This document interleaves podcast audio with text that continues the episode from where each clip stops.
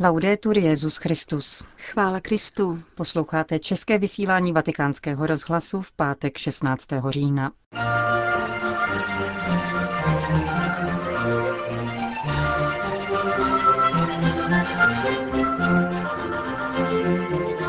Pouze modlitba vítězí nad farizejským pološerem, učil dnes papež František v kapli domu svaté Marty. Svatý otec navštívil ubytovnu bezdomovců.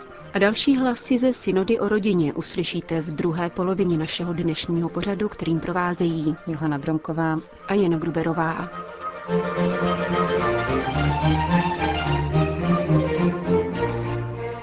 Zprávy vatikánského rozhlasu. Vatikán. Je nutné se hodně modlit, abychom se nedali nakazit virem pokrytectví, o ním farizejským postojem, který vábí svou prolhaností a přitom stojí ve stínu. Papež František při dnešní ranímši svaté vyzval přítomné, aby si vzali k srdci tuto Ježíšovu výzvu. V kapli domu svaté Marty komentoval páteční evangelium podle Lukáše. Přetvářka je bezbarvá, pohrává si spíše s polovičními odstíny, vtírá se v pološeru a láká svým kouzlem lži. Papež uvažoval nad evangelním výjevem, kde Ježíš stojí uprostřed obrovského a tak hustého zástupu lidí, že jim hrozí ušlapání. Upozornil na přímou Ježíšovu pobídku. Varujte se farizejského kvasu. Kvas je cosi nepatrného, poznamenal František, avšak Ježíš o něm mluví tak, jako by chtěl pojmenovat virus. Jako lékař, který své spolupracovníky varuje před nebezpečím nákazy. Pokrytectví je onen způsob života, jednání a mluvy, které nejsou jasné. Možná se usmívají, možná jsou vážné. Nejsou ani světlem, ani tmou. Hadovitě se pohybují tak, že zdánlivě nikoho neohrožují, avšak mají půvab šerosvitu. Ono kouzlo nezřetelných obrysů a nejasných slov, půvab lži a vnějšího zdání. Pokryteckým farizejům Ježíš říká, že jsou plni sami sebe, své marnivosti, že se jim líbí procházet po náměstích a vystavovat na odiv svou důležitost a vzdělání. Ježíš nicméně zástup uklidňuje. Nebojte se, říká, protože nic není zahaleno, že by to nebylo odhaleno, a nic skrytého, že by to nebylo poznáno.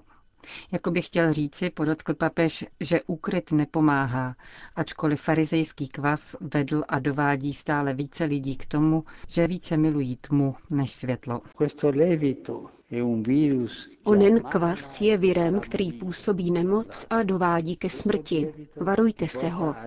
Onen kvas vede do tmy. Varujte se ho. Avšak je tu někdo, kdo jej převyšuje, Otec v nebesích. Co pak se neprodává pět vrabců za dva halíře a ani jediný z nich není u Boha zapomenut. U vás však jsou spočítány i všechny vlasy na hlavě. A pak je tu závěrečná výzva. Nebojte se, máte větší cenu než všichni vrabci. Proti strachu, který nám nahání to či ono a který v nás onen virus, farizejský kvas, vyvolává, Ježíš klade slova. Je tu otec. Je tu otec, který vás miluje. Je tu otec, který o vás pečuje. Nákaze dokáže zabránit pouze jedno. Modlitba jako cesta, kterou nám Ježíš naznačil. Je to jediné řešení, jak neupadnout do onoho farizejského vystupování, které se nedrží ve světle ani ve tmě, nýbrž na půli cesty, aby nikdy nedospělo do boží záře. Modleme se, hodně se modleme. Pane, uchovávej svou církev, kterou jsme my všichni. Uchovávej svůj lid, ten, který se schromáždil, že se div neušlapal. Uchovávej svůj lid, aby miloval světlo. Světlo, které pochází od Otce, od tvého Otce, který tě poslal, abys nám přinesl spásu. Uchovávej svůj lid, aby neupadl do pokrytectví a životní vlažnosti. Uchovávej svůj lid, aby měl radost z vědomí, že tu je Otec, který nás velmi miluje. Zněla závěrečná prozba papeže Františka.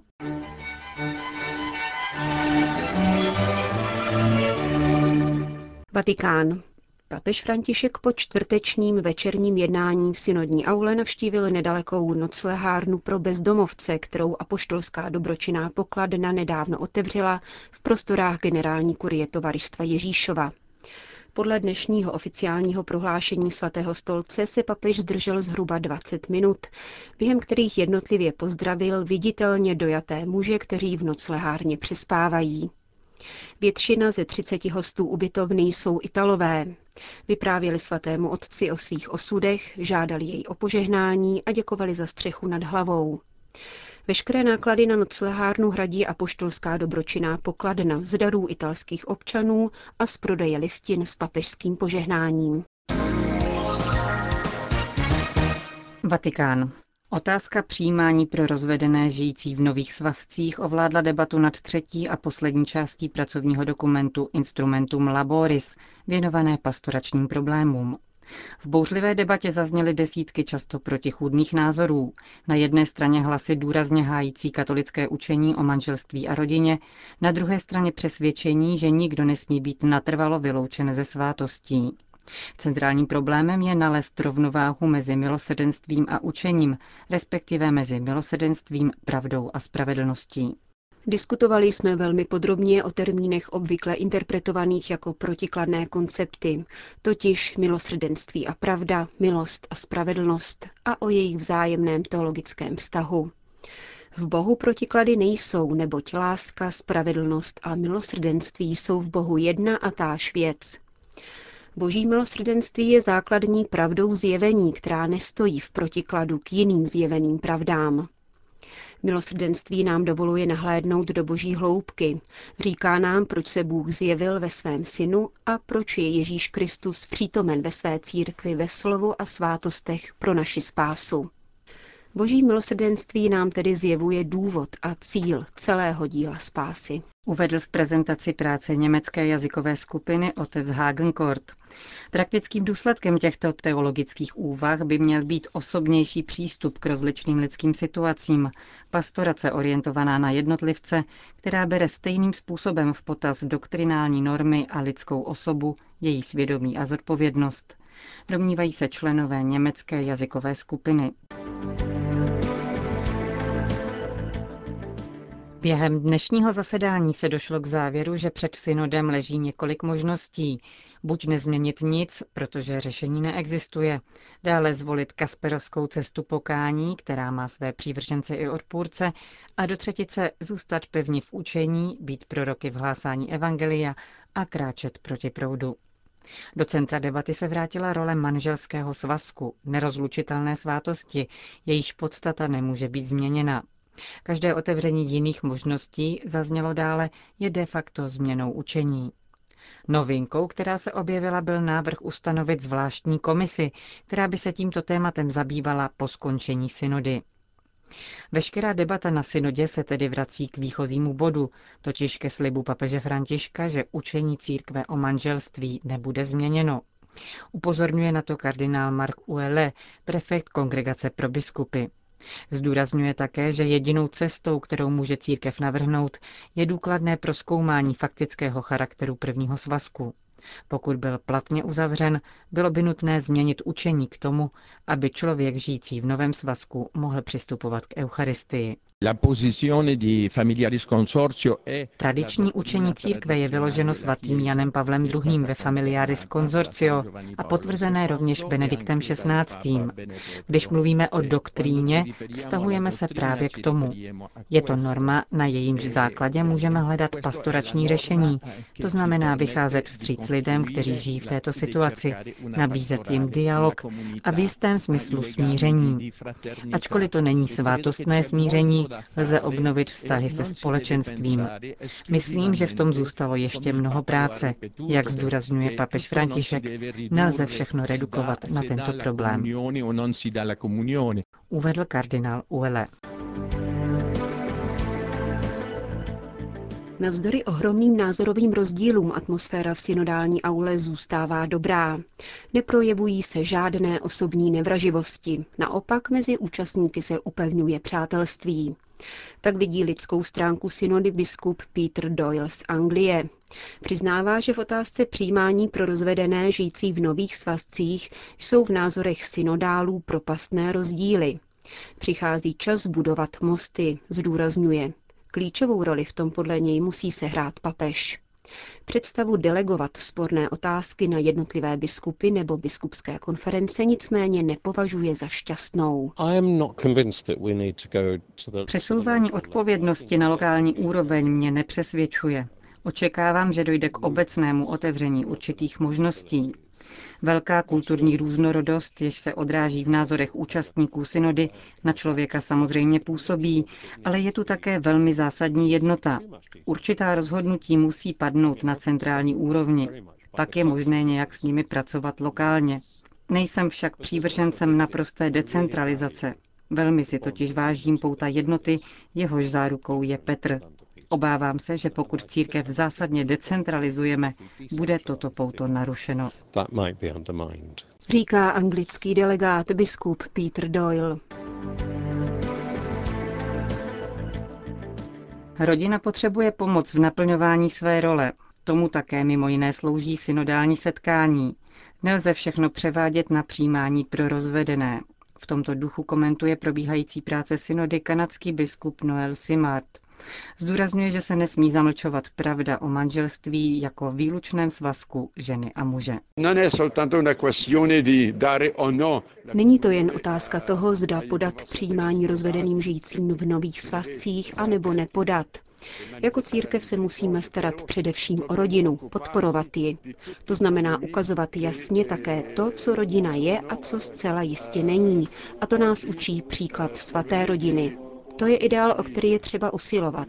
Otec, matka a děti. Neznamená to, že bychom měli nechat stranou rodiny rozbité anebo prožívající jiné nesnáze. Nicméně je potřeba ukazovat cestu. Svět potřebuje zdravou a silnou rodinu.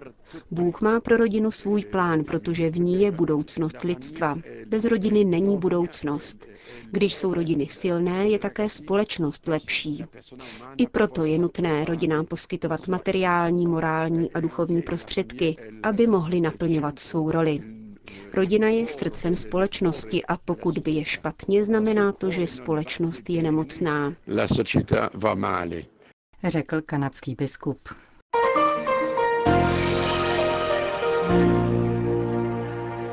Vatikán. V Evropě narůstá intolerance a diskriminace namířená proti křesťanům. Obavy z šířícího se náboženského fundamentalismu a postupu autoritativních států vyjádřil šéf vatikánské diplomacie arcibiskup Paul Richard Gallagher na konferenci o náboženské svobodě, bezpečnosti a rozvoji v Evropě, kterou každoročně organizuje Mezinárodní akademie pro hospodářský a sociální rozvoj v Římě. Vatikánský sekretář pro vztahy se státy připomněl slova papeže Františka, že náboženská svoboda je základním právem, které na sociální i individuální úrovni formuje způsoby spolupráce s našimi sousedy, jejichž náboženské pohledy se od našich různí. Arcibiskup Gallagher zdůraznil, že svatý stolec usiluje o to, aby jednotlivé státy a mezinárodní organizace považovali svobodu vyznání za podstatný ukazatel svobody dané společnosti a za kritérium dovolující hodnotit, zda demokracie je zdravá. Šéf vatikánské diplomacie připomněl, že křesťané se v poslední době stali hlavním cílem nábožensky motivovaného pronásledování. V souvislosti se současnými migračními pohyby ve středozemí arcibiskup Gallagher varoval před a priorním strachem z jinakosti, ale zároveň také před strachem z vlastní identity. Jedině Evropa, která se neobává své vlastní historie a identity, ani identity jiných tvořících její tvář, bude schopna růst v bezpečnosti a míru a s odvahou a solidaritou čelit nesnadným výzvám dneška, schrnul vatikánský diplomat.